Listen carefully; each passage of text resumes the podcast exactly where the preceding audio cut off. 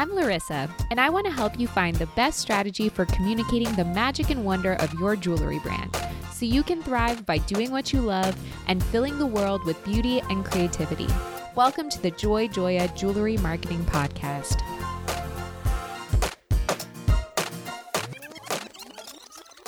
Hi, I'm your host, Larissa Werstiak. Through this podcast, I aim to empower and inspire jewelry entrepreneurs and innovators so they can thrive by doing what they love. I'm passionate about digital marketing for jewelry brands, and I'm excited to share that passion with you.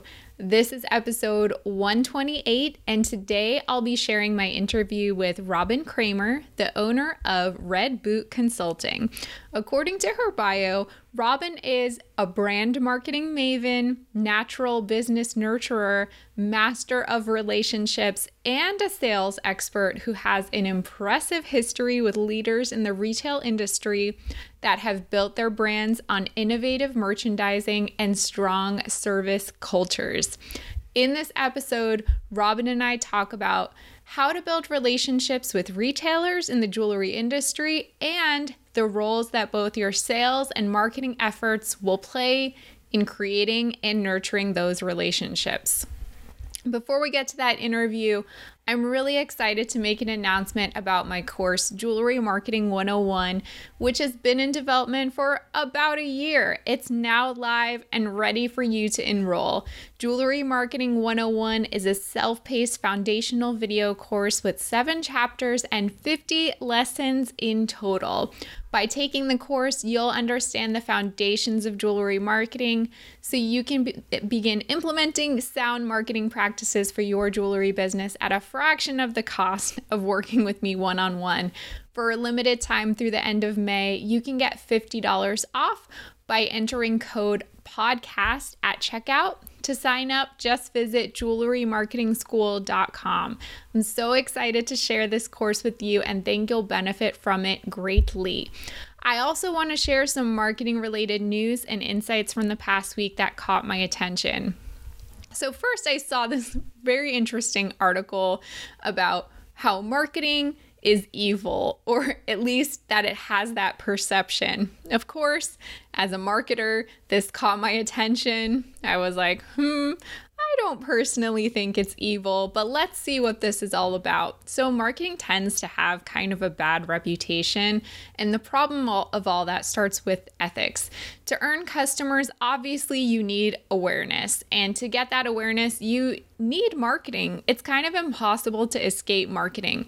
When marketing works, when it's good, people kind of don't even notice it, they forget about it. But when marketing is bad, that's when it tends to come across as evil. That's when people remember it. And then it kind of puts this negative reputation in their minds. So bad marketing tends to leave a more memorable impression than good marketing, unfortunately.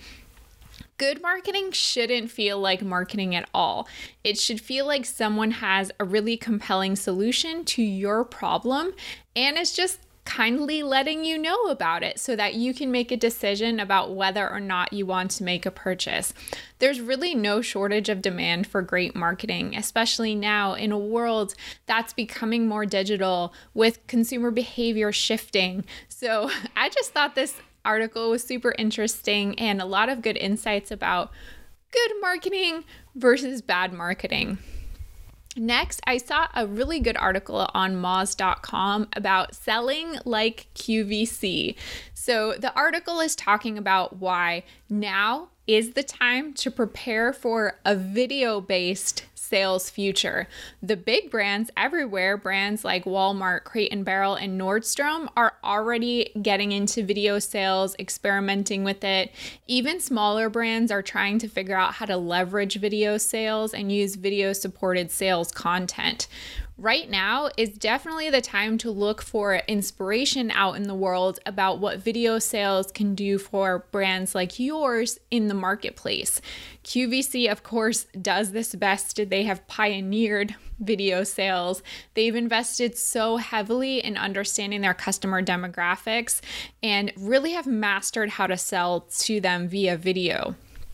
But 70% of Americans actually don't want to shop these big box stores. They want to shop small. At the same time, they're looking for other outlets for shopping. People still don't fully feel comfortable going to stores in many parts of the country and world that may not even just be convenient for them. Forget COVID. Sometimes life is so busy, you don't even want to go out to the store. You don't want to sit in traffic, drive to the store, deal with the parking, etc. So, video can really be another way to reach your customers. And you can really stand out if you are one of the only smaller brands doing video. Imagine how that can expand possibilities for sales. And then finally, I saw a really great article in Martech series about email marketing cadence. So, cadence just refers to the number of emails that you're sending, the frequency of them. What are the best practices? What are the best practices? I have a lot of clients, almost all my clients ask me how often should they be sending emails? And I don't think there's a, a one size fits all answer for all brands.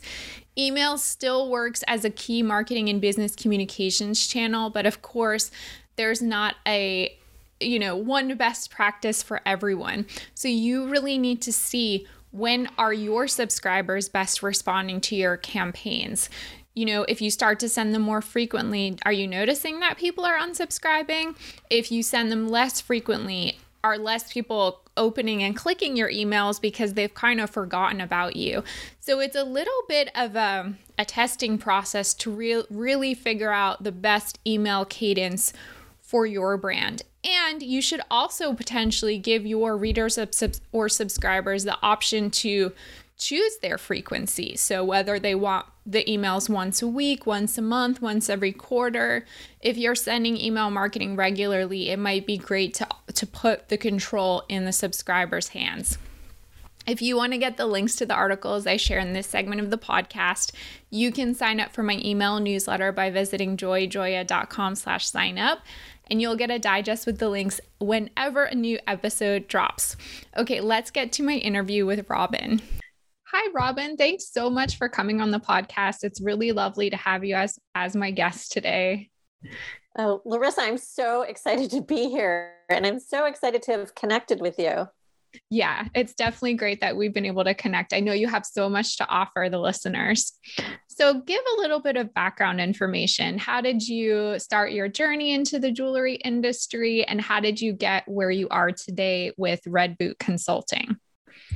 Um, well, I'll try to keep it short. it's kind of, um, I've been doing, I've been in the industry a really long time, but it kind of starts back with my mom. My mom had a store and I fell in love with product at a very early age and fascinated by stores and, and connection between vendors and that sort of thing. And so I actually went to college and studied retail marketing and management and always worked at a store along the way and then went into corporate retail and was in corporate retail for quite some time with big box names and then fell in love with handmade product and started working with handmade product in 2001 well a little about 2000 and then 2001 really dove into it and then was doing consulting for jewelry.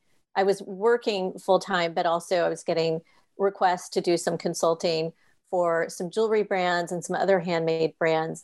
And then I fell in love with a product called Dog Eared, which is a jewelry line, and ended up working for Dog Eared for five years and was immersed in the jewelry industry and had the experience of working for Dog Eared. And they grew 800% in the five years I was there. It was really quite an adventure. And, um, and then in 2010, I actually left dog ear to start consulting just really because of family stuff. My my dad wasn't doing well and i wanted to have some more flexibility. And the consulting was mostly in jewelry but i also was working with other accessory brands. So leather goods and eyeglasses and things like that. Um, but i it was always always drawn to jewelry because it was so it just spoke to me. And in 2012 my friend Tracy Matthews, who's also a jewelry designer, um, she approached me about doing an online educational platform for jewelry designers, which is now called Flourish and Thrive Academy. So I'm co-founder of Flourish and Thrive Academy, and um, still all along did my Red Boot Consulting. Really um, have a love for wholesale and stores. So um, focused focused on that more in uh, I would say in 2018. Kind of went back to doing more with Red Boot and one-on-one consulting. That is my happy place is to really get to know designers and help them flourish in their business and grow and to really connect with the stores too. So that's that's the condensed kind of condensed version. that's amazing. I love all of that experience and it makes so much sense how you got to the place where you are today. So at Dog Eared, you were in charge of sales, right? Is that true? Yeah, I was the director of sales for um, national and international for the whole kit and caboodle. I started, they had never had anyone in sales. They had had rep groups and they decided that the rep groups were actually kind of holding them back in some ways.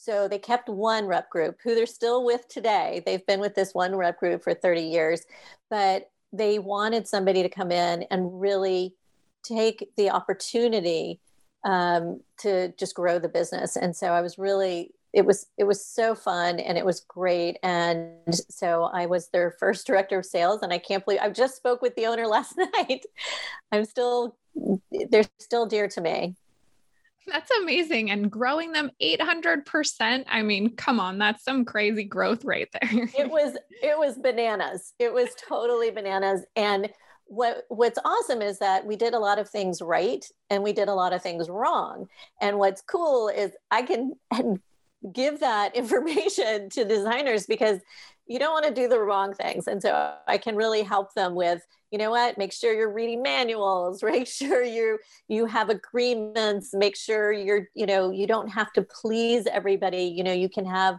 your um, how you want your business. So it really gave me it was it was so much learning and growth for not only myself but the business as well. Um, dog-eared learned a lot and put systems into place and things that they hadn't had but you know uh, when when things are moving quickly. And what's interesting dog-eared was a 14 year old company when i went to uh, when i joined them.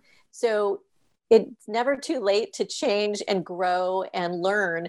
And i that's exactly what happened is that uh, they were ready to invest in their business.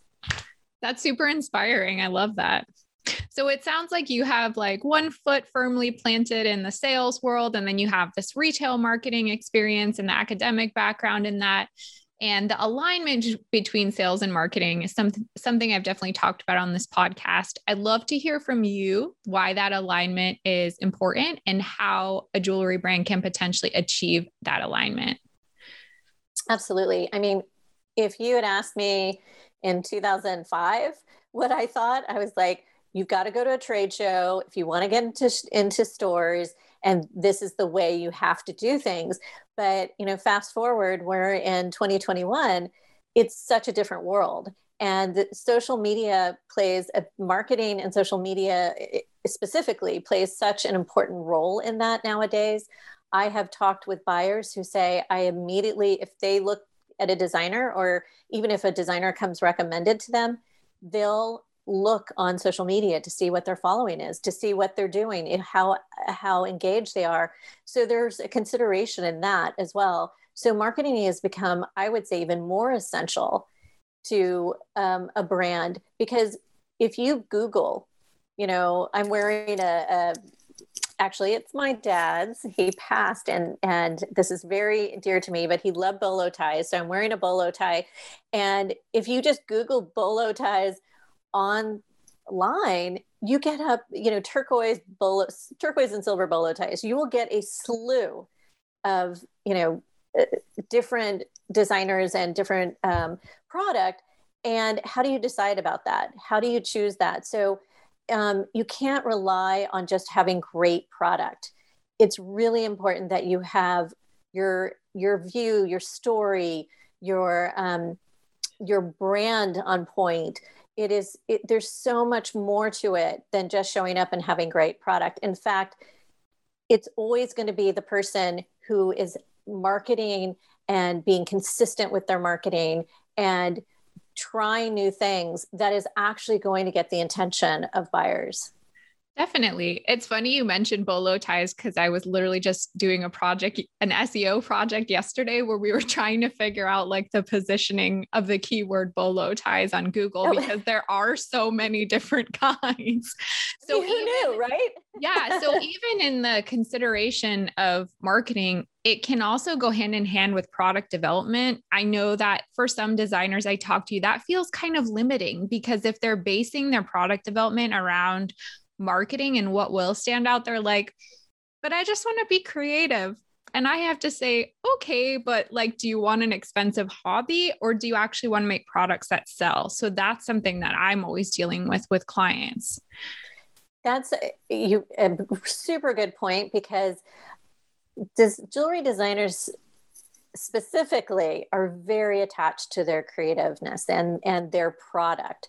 And it's very hard if when someone doesn't like it or it doesn't sell and to not take that personally. And if you want to have a business you can't take it personally. You really have to say you have to put on a, a business hat and say okay what's working? What's not working how do I want my business to go? And there are a lot of people are very happy with, I'm just going to create what I'm going to create, and whoever buys it, buys it. If they don't, they don't. But if you, to your point, if you really want a business, you need to think about it. You need to um, really look at what, you know, what do you want your business to look like?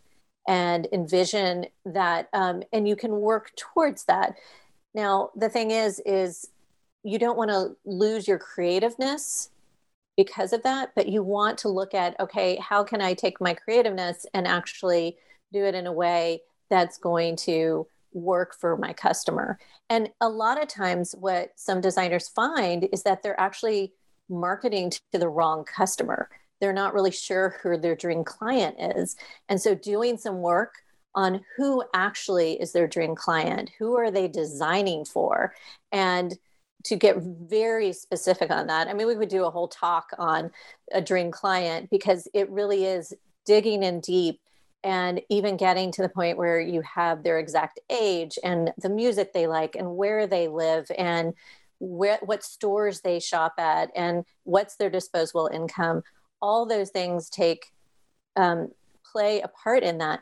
And when you do something like that, it doesn't exclude other people from buying from you. It just helps you be really super focused and actually helps you with your designing too.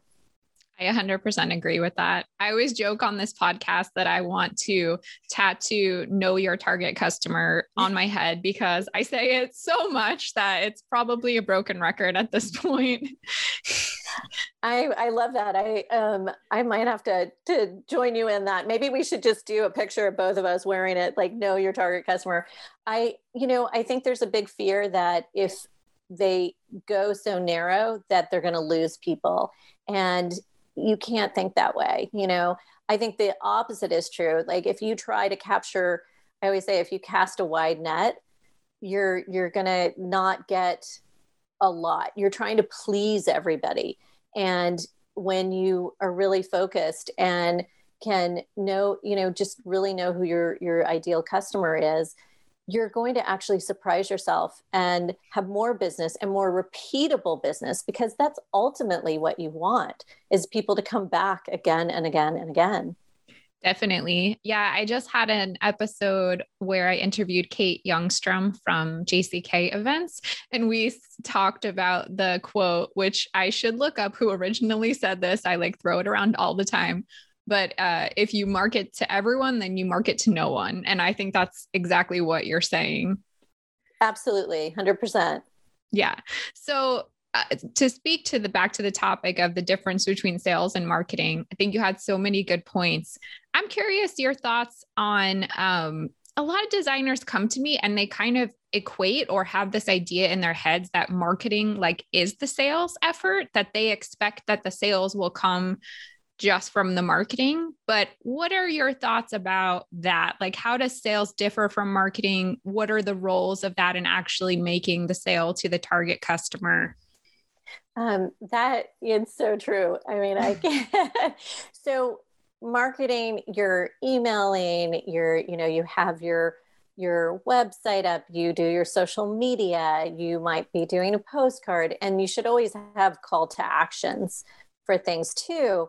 But when you do sales, like part of that sales is researching your customer is if you're if you want to do wholesale it's researching the store it's um, it's also outreach to the store but connecting with them and not just one and done. You know you can't just send an email and you don't hear anything back and you think oh well that's it. It is an email it's a call it's a postcard that you send it's stopping by the store. It's it's many different um, ways that you can do some outreach and and also following up with existing customers. I think there's i call that low hanging fruit. If you're not following up with your existing customers they will go away. Um, and you when somebody already know knows you likes you trusts you buys from you to nurture them is so key in business. So um, and and also too when you because uh, sales i think is one of those words that can be like nails on a chalkboard for somebody. It can be really like, oh, I don't want to be salesy. Well, if you take the word sales and switch it to being helpful or um, just going and I always like to say I'm I'm my goal is always to help somebody find what they need. So if you come from a place of service, so instead of sales, think of sales as service because there are a couple of things. If somebody's looking to buy something, why wouldn't they buy from you? And you have to always approach it that way. And what can you do to provide them the information of why they should buy from you? You know, maybe it's because you're handmade, maybe it's because you're ethically sourced, use ethically sourced stones or recycled silver, or you're made in the US, or you give to a certain charity with every sale that you do, whatever it is. And people don't know what they don't know. So it is actually your responsibility to share with them if you want a business. You know, it goes back to if you want a business, you have to treat your business like a business. Um, I think the other thing too is when you're dealing with stores that um, I always think of this is they have a choice to put product up in their store and if you're not reaching out to them and connecting with them, they're choosing somebody else. So I never feel bad about outreach, you know, um, but it's all in how you approach it. And so if it's coming from a place of, you know, I did the research, I saw that you had that you have an, a certain assortment, I would love to show you my collection of jewelry that it seems to you don't seem to have that in your store it may be something that might interest you. So it's all in how you talk about it and how you present it. Absolutely. So to take that idea of outreach one step further what would you say are some pillars or like best practices of that designer retailer relationship? How can that relationship be built and nurtured over time well, I think the you know first thing, make sure that um, I know I'll repeat this again because it's so important. Make sure you have the right pricing. You you know you don't want to go into a situation where you're underpriced because that happens a lot too. I see with designers that aren't um, taking into consideration everything they need to do to get the pre- their wholesale price. So first and foremost, pricing Secondly, do your research about the store. Absolutely know the store more because it is we have so many tools and you can go online, you can go Google the store, you can go on LinkedIn to find out more about the buyer, you can go on Yelp to see the reviews, you know, all these things that we have access to. It is almost like going, if you, it's kind of like studying for a test. If you go in without studying, you're not going to pass if you study, you're going to make a connection.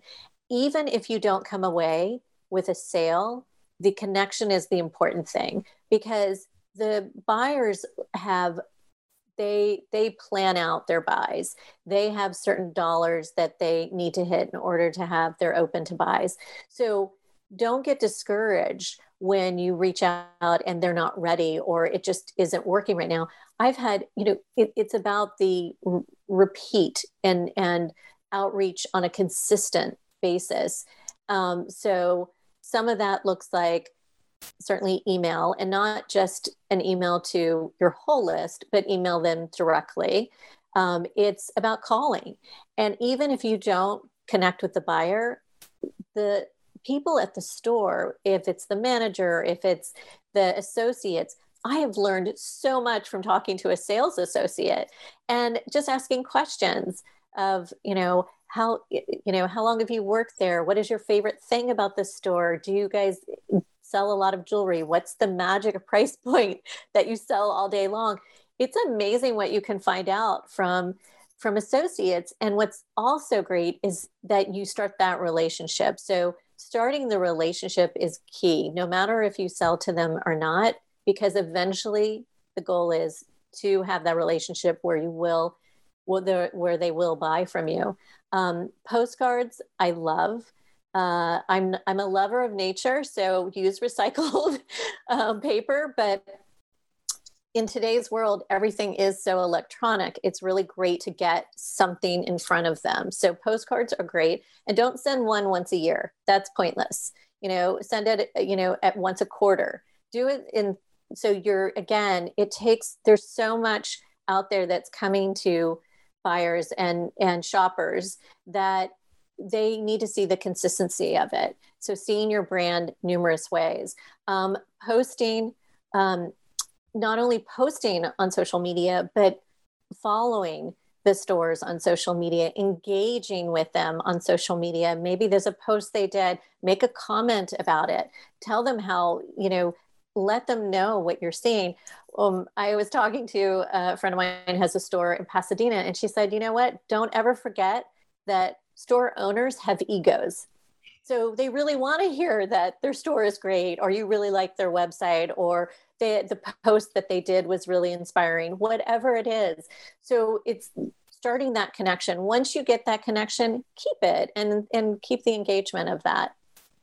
Those are all such great tips. I particularly like the thought of calling the store and even if you can't reach the buyer the store, store owner to not get discouraged and to speak to an associate like i would not have thought of that but i think it's brilliant because the associates probably know the customers or the customer base like even better than an owner or buyer who may be slightly removed and mm-hmm. if you make a really good impression with an associate like they're going to speak say their praises of you. You know maybe they'll share that information with the buyer or the owner. So don't underestimate like who you're speaking to at the other end of the line.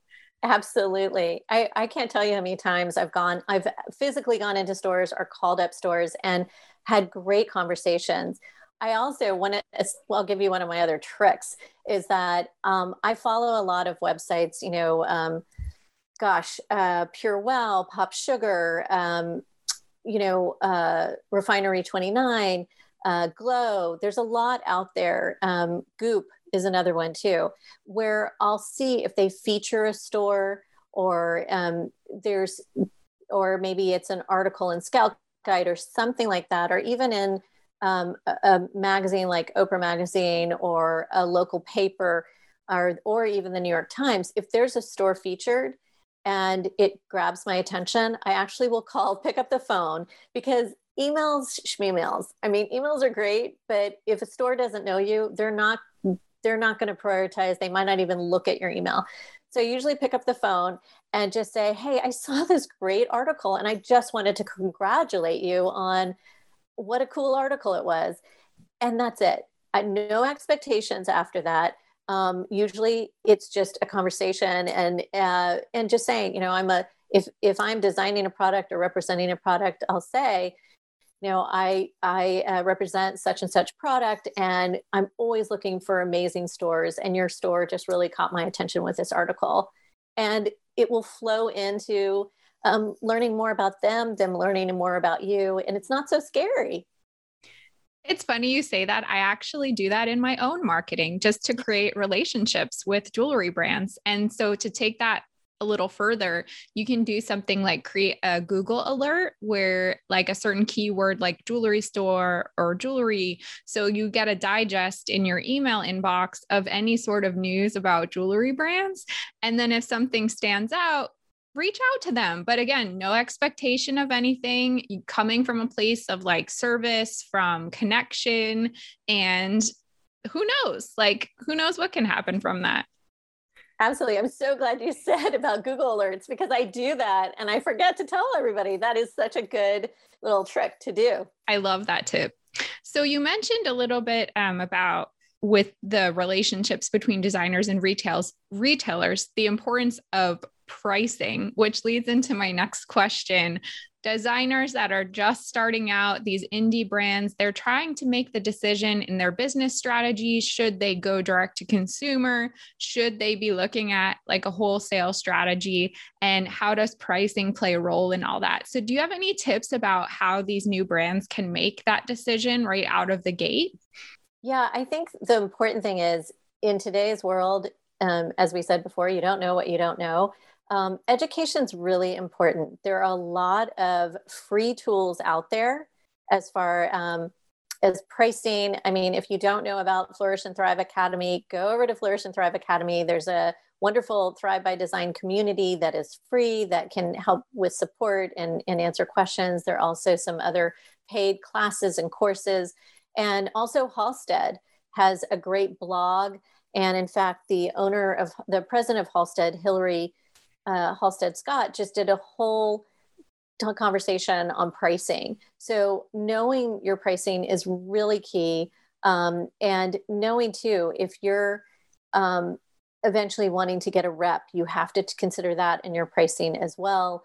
Um, so price, like I said, pricing is a, a whole conversation. So just making sure you have no have your wholesale pricing down where you're charging also for your time. A lot of designers miss that. They they calculate, you know, all their components and and all of that stuff, but actual time making a piece should be charged for. It is, you know, it's kind of like when you take your car in to be serviced and the part costs you know x amount and the the amount of time the labor call costs x amount and so you're you're being charged for that that's how you should work you know pricing wise for your business. Um, also too you know in addition to um, pricing i mean you want to make sure you can actually produce. So when you know I, I worked with a lot of designers say well i just i want to make a lot of money and i want to sell my product to all these stores. And that's great but it's very vague. And if you um, can't produce your line um, it can cause problems because number one, if if you get a wholesale order and your lead time, and that's the time it takes for you to actually create your your product and ship it, and let's say your lead time is three to four weeks, and you run into, you know, oh my gosh, I can't get X, Y, and Z, and I'm going to be late on this, or I, you know, or I'm having issues with something and you are delayed on that shipping, especially a first time order, you know, things happen. And so communication is really important when you are delayed on anything. But it's it not being able to deliver on time is a big deal. So you want to make sure that you can actually produce what you're doing. So timing everything, having a recipe for each product, being basically organized and having systems is super key when working with wholesale accounts. Um, and that, you know, I've seen a lot of um, designers just they started creating and people start buying then oh gosh they got a store account. That's great. But if you don't have your ducks in the row it can it's sometimes harder to go backwards and create them it's not impossible but it's always great to just start and have a strong foundation, have your systems in place. It will make everything run so much smoother. Yeah, those are such great points. So one thing that I find um, in in my marketing clients when I meet someone, especially who's new out of the gate, maybe they're trying to start partnering with retailers, they'll do a little bit of outreach and say, why is this not working out for me? Like after a few weeks. So I'm curious from your experience, like what is a typical timeline from when someone starts doing this initial outreach to when they start getting their wholesale accounts? What is the expectation around that? Just so people know what to expect like going into this process. Yeah, you know, it's such it's such a funny thing because it can take it can take a few months, it can take many years. It really depends on the store. It really depends on the consistency of your outreach. It really depends. There are a lot of factors that it depends on.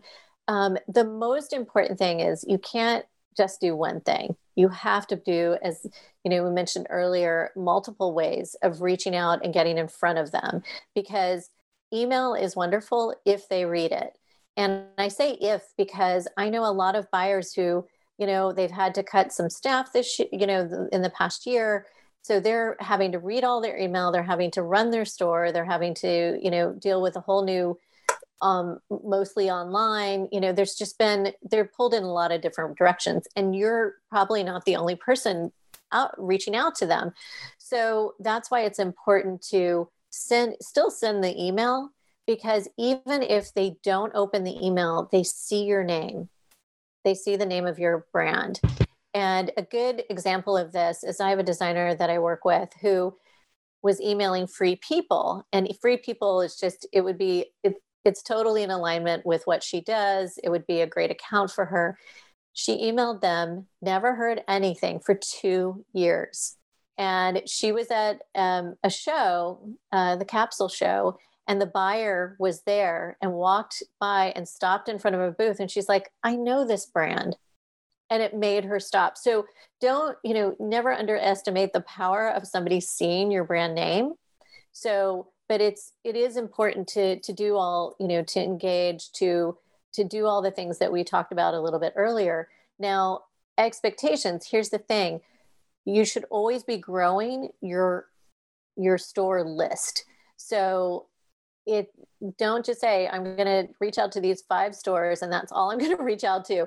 So if you're wanting to get into five stores i would probably look at a, you know doing 100 to 200 stores and reaching out to them. And i know that sounds kind of a little daunting to some people but here's the thing. Everybody's in uh, a cycle of buying and they may have a product that looks similar to yours so they're not interested at this time or maybe your price point's a little too low or a little too high. So um, maybe they're not ready to buy. They usually do all their buying um, in january as opposed to august. So there's lots of factors into it. So you should always be reaching out. That should be part of your of what you do every week week adding to your store list. So researching stores and adding to it and also outreach um, every week because it does. I mean, like I said, I've had stores.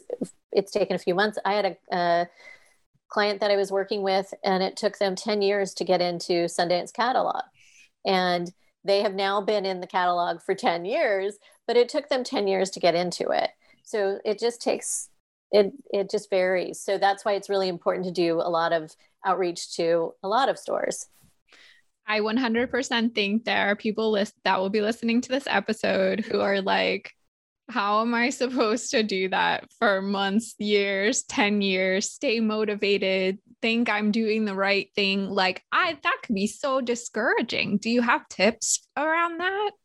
Yeah, you know, it's it's amazing because first of all, don't hang don't don't let the nose or the the crickets upset you because that can take you down the wrong path.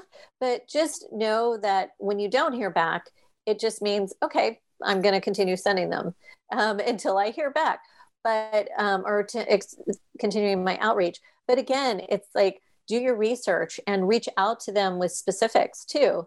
When you send an email, send an, why are you reaching out to them? Not because they're, I mean, they're a store you're reaching out to them for specific reasons and i think it's really important i you know knowing doing the research and if you're in one of the things that i do when i'm traveling even for vacation is i go into stores and i meet people and you can make some great connections always be wearing your jewelry. Always.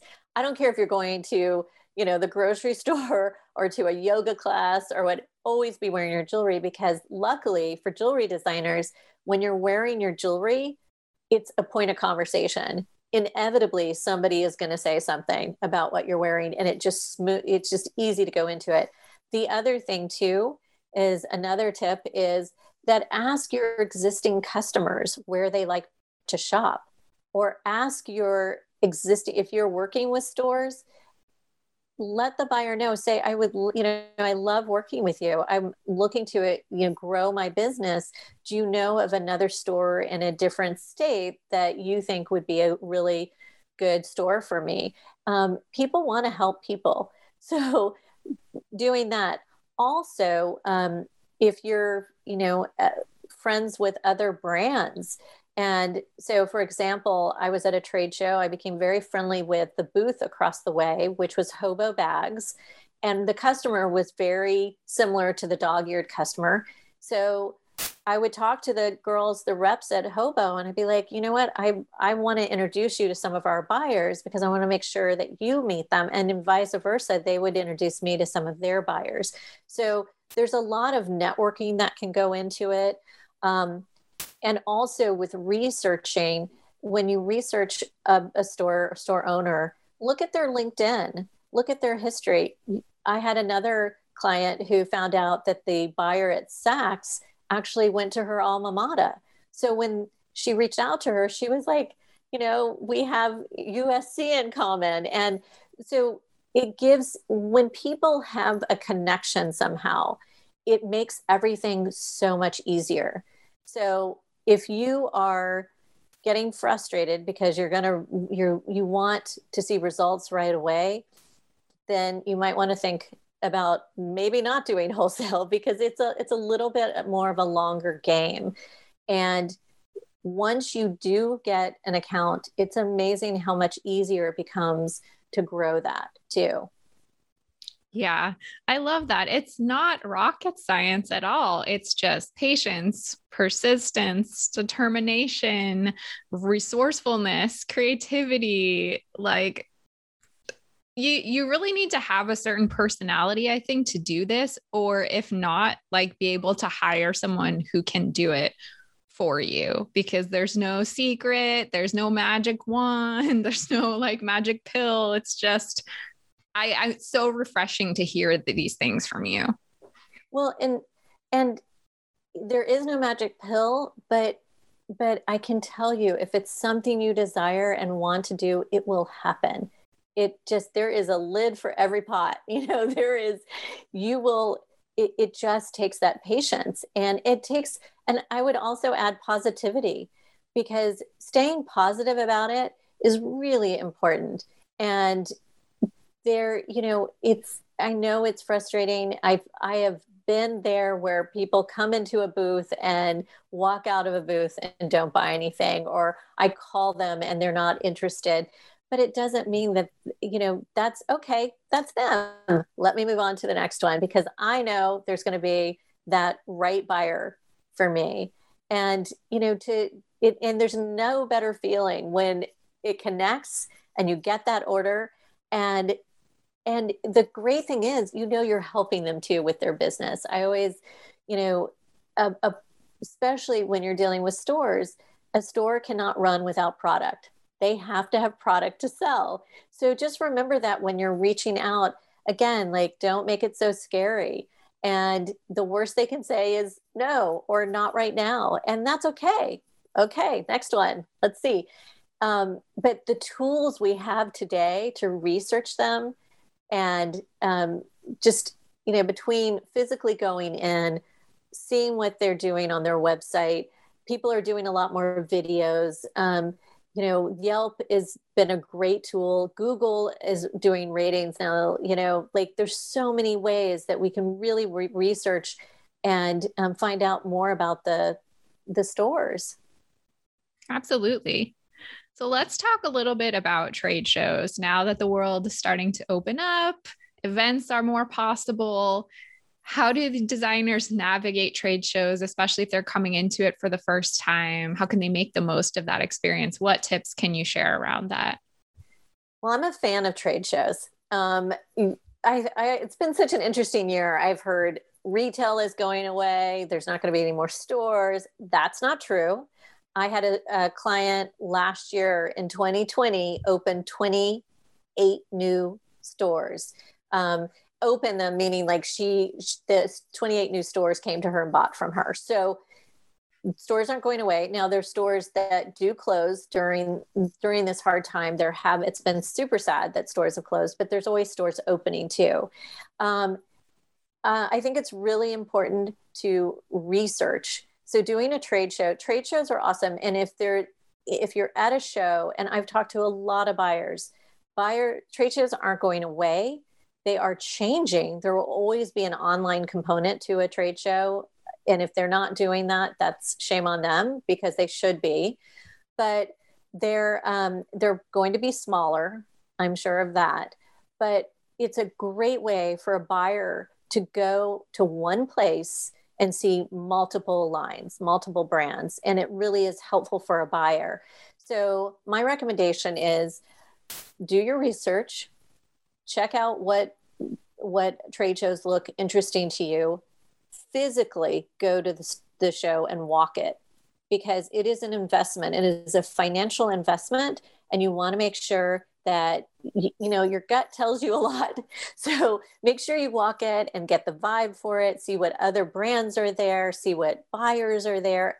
Ask buyers that you currently work with or that you want to work with and ask if what they what shows that they attend because you do want to go where those buyers are going. Um, also, money is a factor. You know, if you um, if you don't want to spend ten thousand dollars or can't afford to spend ten thousand dollars just on a booth or five thousand dollars in a booth, and then logistics and all that, it is a financial investment. And I really recommend if you're going to do one, you may want to start off local of you know maybe the state you're in or something that's smaller that's not as as costly just to get a feel for it the other thing i would do is read the manual thoroughly because there are going to be certain dates that you have to if they're they always have er, kind of early bird specials on lighting or or uh, certain booth details so make sure you read that thoroughly also in that manual are going to have marketing opportunities. Um, a lot of times there'll be like little mini uh, vignettes within the show um, or you know something that could be highlighting the fact that maybe you're uh, a sustainable or eco-friendly brand you know those types of things so any chance that you can highlight your brand even more is really a great opportunity. I would also say make sure you become friendly with your account rep for the show too, because they're going to provide you with a lot of great information. I've actually still have friends from these trade shows that I've met because uh, you, they they work their tails off. They want you to have a successful show. I always think it's so funny when I'm at a show and I hear somebody complaining, "Oh, it's such a bad show," or oh, the show staff isn't supportive, or all they want to do is to have you have a great show. So communicate with them and ask them, what are the ways that I can really make the most of this show? So, um, and if you are walking a show, you can actually call the show up in advance and say, I, you know, I'm interested in exhibiting. Do you have any tours? Um, when can I attend? And at, they're more than happy to do that if you um, i usually do tours for designers too so if i'm going to a show i will let people know and i say you know i'm happy to take you on a tour. I've done this for the american handcrafted show the atlanta show the um, new york show as well the new york now show. So um, those are great things to do to research. I mean i can't say enough about the researching and most importantly learn what stores are actually attending. And when you go to a show, the other thing too is I have made some amazing friends through other because they're vendors at the show. I got to know them super well. And there i mean it's like summer camp. You're there for a while. You're there kind of 24 7 you get to know people. And i have learned some great things about the business. Um, i've met new clients you know because of being at shows and and the fellow vendors are introducing people. I mean it's a networking haven so when you attend a show you should always have goals and not just financial ones. You should also have goals of like, okay, I want to meet, you know, X amount of buyers. I, I am looking to meet, meet X amount of vendors. I want to make sure I get to know more people within the trade, you know, who, um, who are part of the trade show. Um, so uh, I'm going to walk, uh, if let's say it's the New York Now show, I'm going to walk New York City and go into 10 new stores that I've never been into. You know, make certain goals for yourself that are just not, not just monetary because a lot of times at a show that the the what happens after is really um, where a lot more of the orders come through so it could be just the show is is providing you with the connections and what you do after is what really matters to the follow up and connect staying connected. That's a really good reminder the fact that some of the action will happen after the show. So for people not to get discouraged by maybe a lack of orders during that experience. And plus too when you exhibit for the first time if no if this is your like very first show they've never seen you before a lot of times buyers wait until you're there you know two three four times before they place an order because they want to make sure that you're not going away too. That's really interesting insight. I like that. So tell me a little bit about the Halstead grant, which you've discussed with me. Why do you think independent jewelry designers should apply for it? Give us some information. Well, the Halstead, first of all, if you don't know about Halstead, you got to check it out because they've been around for 48 years. They are, um, they are actually uh, they support jewelry entrepreneurs, but they they provide um, all sorts, you know, chain and components and all sorts of things to ensure that you have a strong, healthy, you know, business. Um, the applicants the application well first of all being i have i am a guest judge this year and i'm so honored to be a part of this grant the grant has been um, it started in 2006 so it's been around for a while um, it's an annual award and it's for emerging silver jewelry artists. And I say silver, you can also have some gold in there, but it's pre- predominantly silver. And they have 15 business questions that are really, and, and that's in addition to their design portfolios, but the questions are really diving deep into your to one's business. And what's cool about this, whether or not you are feeling like, okay, I'm going to do it, I'm going to apply, or because um, you do need to be five years or younger in the business um, in order to uh, for, in order to apply. But I would highly recommend if you've been in business for 10 years or for 40 years, whatever, the application is so dang good that you want to fill it out because it's going to really help you hone in on your business. So, um, and it's to help jewelry emerging artists jewelry entrepreneurs create this strategy to really kickstart their business and the grand prize is $7500 but it's also the acknowledgement it's a very um, reputable grant that is noticed and and um, recognized in the in the industry so um, they do a lot of press around it. You are connected with a lot of people in the industry. Um, they also have um, uh, runner up and finalists and all that kind of stuff that also receive. So these finalists and semi finalists also receive some money as well, um, as well as recognition. So um, it's just a wonderful thing to to add to your story and like I said, it is an incredible exercise for no matter what stage of business you're in. But it's very exciting. August 1st is the deadline. So get your applications in, download the application now, make sure you're working on it because it it's not one of those things that you can do on on the fly. You really need to concentrate and to work on it and then let it sit for a minute and then go back and come, you know, because it really is a, a very thoughtful um, and thorough application. So it's very exciting. So I'll be going to Tucson in August. Um, I'll be spending a week there and diving into um, all the applications. That does sound so exciting. Yeah, I invite everyone to check it out. It sounds like a great opportunity. Oh my gosh, such a great opportunity. Amazing. So, is there anything that we didn't cover today that you would like to mention before we wrap up today, Robin? Oh my gosh, this has been so fun. I mean, I feel like I have so much more to. I mean, please, anyone, you guys are welcome to reach out to me. Um, I'm always happy to answer questions. A couple things I would like to share is I do um, Instagram Live conversations. They're called Kick Ass Convos. And in fact, I have one with Hillary Halstead Scott about specifically about the Halstead grant. So you guys are welcome to check it out. Um, you can find me at Red Boot Gal and I also do a twice a month call that is free to everybody. It is about gratitude and community, and it's called Jolt of Joy. It's twice a month.